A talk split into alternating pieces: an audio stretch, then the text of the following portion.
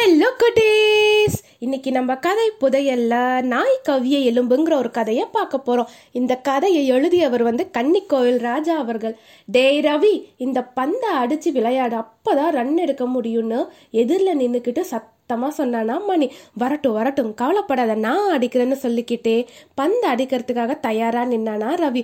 அந்த மைதானத்தில் நிறையா பேர் குழு குழுவாக விளையாடிட்டு இருந்தாங்களாம். ஞாயிற்றுக்கிழமையானா இந்த மாதிரி விளையாடுறது அவங்களுக்கு ரொம்ப பிடிக்குமா? ஏன்னா ஞாயிற்றுக்கிழமை அன்னைக்கு எல்லாத்துக்குமே ஹாலிடே தானே? பசிக்கு உணவு தேடி மைதானத்துக்குள்ளார நுழைஞ்சதா ஒரு தெரு நாய். இந்த கூட்டத்தை பார்த்துக்கிட்டே நின்றுட்டு இருந்துச்சா இங்க நமக்கு உணவு கிடைக்காது அப்படின்னு யோசிச்சுக்கிட்டே மைதானத்தை விட்டு வெளியே போச்சா. ஒரு கறிக்கடை அந்த பக்கமாக இருந்துச்சா. அந்த கறிக்கடைக்கு முன்னாடி போய் உக்காந்ததா அந்த தெரு நாய். வாசல்ல நாய் இருக்கிறத பார்த்துட்டு கடைக்கு வரவங்க எல்லாம் பயந்து போய் கடைக்குள்ளே போகாமல் அவங்க பாட்டுக்கு போயிட்டாங்களா. என்ன கடைக்காரரே நாயை காவலுக்கு வச்சுருக்கீங்களா?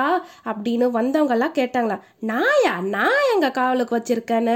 கடைக்கு வெளியில் எட்டி பார்த்தாராம் கடைக்காரர். அங்கே நாய் கடைக்கு முன்னாடி உக்காந்துட்டு இருந்ததா. ஏ ஷூ போ போ அப்படின்னு கையை ஓங்கி விரட்டிட்டு இருந்தாங்களா. நாய் கொஞ்சம் கூட நகராமல் அங்கேயே தான் உக்காந்துட்டு இருந்ததா. கடையில் இருந்த ஒரு எலும்பு துண்டை எடுத்து நாய் மேலே எரிஞ்சாங்களா. அந்த எலும்பை தூக்கிக்கிட்டு மீண்டும் மைதானத்துக்கே ஓடி போச்சா அந்த தெரு நாய் அப்பாடா நம்ம பசிக்கு இந்த எலும்பு துண்டாவது கிடைச்சதே அப்படின்னு நினச்சிக்கிட்டு மைதானத்துக்கு மூளையில் மரத்துக்கடையில் போய் உக்காந்துச்சா. மணி மணி வேகமாடியதா அப்படின்னு சத்தமாக கத்துனானா ரவி. வேகமாக வந்த பந்தை வேகமாக அடிச்சானா மணி. அந்த பந்து கோட்டை தாண்டி போய் விழுந்ததா. ஏ சிக்ஸர் சிக்ஸர் அப்படின்னு குதிச்சுக்கிட்டே ஓடி வந்து மணியை கட்டி பிடிச்சானா ரவி. டேய் என்னடா நின்றுட்டு இருக்க? போய் பந்தை எடுத்துட்டு வாடா. ஏ இங்கே பாருங்கடா பந்து அந்த நாய் பக்கத்தில் இருக்குது கிட்ட போகவே பயமாக இருக்குது அப்படின்னு பரணிங்கிற பையன் பயந்துக்கிட்டே சொன்னானா. போடா பயந்தாங்கொல்லி. நான் போய் எடுத்துட்டு வரேன்னு முன்னாடி நடந்தானா ரவி. நாய் பக்கமாக போனதும் அவனை முறைச்சி பார்த்துச்சான் நாய். லொல் லொல் லொல் அப்படின்னு குறைக்கிறதுக்கு ஆரம்பிச்சிருச்சா. அலறி அடிச்சுக்கிட்டு ஓடி போயிட்டானா ரவி. டேய் அது ரொம்ப கோபமாக இருக்குடா. பெண்ணாரா செய்யறது? அப்படின்னு நின்றுட்டு இருந்தானா. கல் எடுத்து அடிக்கலாமா? அப்படின்னு அந்த பரணி பையன் யோசனை சொன்னானா. வேணாண்டா. அது எதையோ சாப்பிட்டுட்டு இருந்துச்சு. அது சரிடா நாம் இப்போ எப்படி விளையாடுறது? அப்படின்னு எரிச்சலாக கேட்டானா மணி. ஒருத்தராக போனால் தானே குறைக்குது. நம்ம எல்லாரும் சேர்ந்து போனால் பயந்து ஓடிடும் அப்படின்னு ஹரிங்கிற ஒரு பையன் சொன்னலாம் நல்ல யோசனை. ஏதாவது குச்சி கிடந்தா எடுத்துகிட்டு போவோன்னு குச்சியை தேடிட்டு ஒரு குச்சியை எடுத்துகிட்டு போனாங்களாம். மரத்தில் இருந்த ஒரு வேப்பங்கொட்டா நாய் பக்கத்தில் விழுந்ததும் அண்ணா வந்து பார்த்துச்சா அந்த நாய் பழத்தை சாப்பிட்டுட்டு கொட்டையை கீழே போட்டுட்டு இருந்ததா மேலே இருந்த ஒரு பறவை. ச்சே ஒரு எலும்பத்துண்டை நிம்மதியாக சாப்பிட கூட இந்த பக்கம் பசங்க சத்தம் அந்த பக்கம் பறவைங்க தொல்லை அப்படின்னு சலிச்சுக்கிட்டு இருந்துச்சா அந்த நாய்.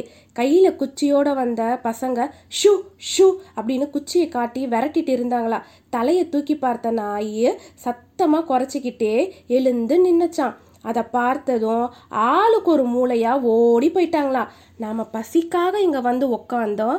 அது நமக்கு சந்தோஷமா இருந்துச்சு. இந்த பசங்களோட மகிழ்ச்சியே இந்த பந்து விளையாடுறது தான் அவங்க பந்து எடுக்கிறதுக்கு தானே இங்கே வந்தாங்க. நாம ஏன் அவங்கள பந்து எடுக்காமல் தடுக்கணும்?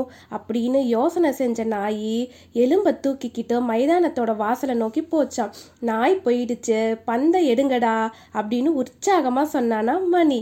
திரும்பவும் மகிழ்ச்சியாக விளையாடுறதுக்கு ஆரம்பிச்சாங்களாம் அவங்க ஃப்ரெண்ட்ஸ் எல்லாம். இந்த கதையோட கருத்து என்னன்னா எப்போவுமே நம்ம நம்ம சூழ்நிலையை மட்டும் பார்க்கக்கூடாது. இன்னொருத்தரோட சூழ்நிலையையும் பார்க்கணும். இப்போ நான் என்ன பண்ணுச்சு?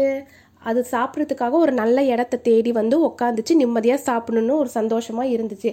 ஆனால் பந்து அங்கே வந்து விழுந்ததுனால பசங்களால் அந்த பந்தை எடுக்க முடியல. அப்புறமா அது யோசிச்சுச்சு. அந்த பசங்களோட சந்தோஷமே இந்த பந்து விளையாடுறது? தான் நமக்கு எப்படி இந்த சாப்பிட்றதுக்கு சந்தோஷமாக இங்கே வந்து உட்காந்தோமோ அதே மாதிரி தான் இவங்களும் விளையாடணும்னு இங்கே வந்திருக்காங்க. இந்த பந்து எடுக்காம நம்ம அவங்கள தடுத்துட்டு இருந்தோம்னா அவங்களுக்கு ரொம்ப கஷ்டமாக இருக்குமேன்னு யோசித்து அவங்க சூழ்நிலையும் யோசித்து நாய் அவங்களுக்கு வழிவிட்டது. அதாவது எப்பயுமே நம்ம இன்னொருத்தவங்க சூழ்நிலையில் இருந்து பார்த்து ஒரு முடிவெடுக்கணும் இந்த கதை உங்களுக்கு பிடிச்சிருந்ததா குட்டீஸ்? பாய்